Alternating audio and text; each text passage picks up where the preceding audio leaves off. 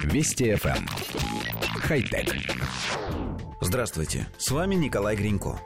Компания Google разработала прототип умных очков для людей с нарушениями слуха. Работая в связке со смартфоном, они распознают речь и окружающие звуки, превращая их в субтитры. Современные смартфоны довольно уверенно распознают речь, но чтобы использовать эту функцию для постоянного общения, придется все время держать гаджет перед глазами.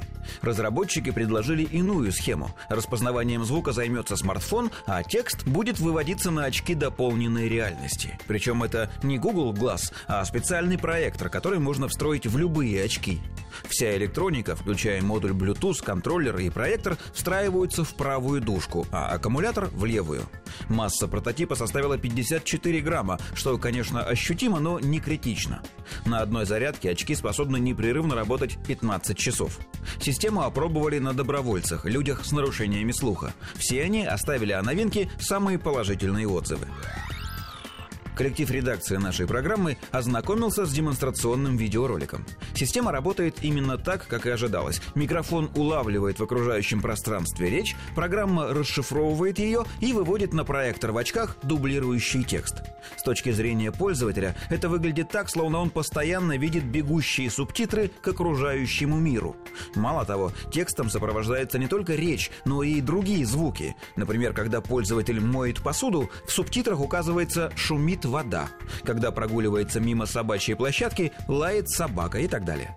Нет никаких сомнений в том, что эта технология сделает жизнь людей с нарушениями слуха намного проще и комфортнее. Но нам кажется, что и обычные люди тоже не откажутся от подобного гаджета. Скажем, программа могла бы распознавать голос диктора, объявляющего остановки в общественном транспорте. Тут дополнительная текстовая информация точно не помешает. Если подключить к системе модуль программы переводчика, то при разговоре с иностранцем можно будет сразу читать синхронный перевод.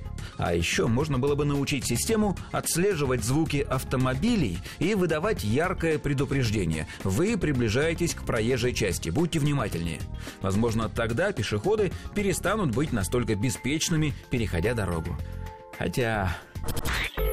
Вести FM. Эм. Хай-тек.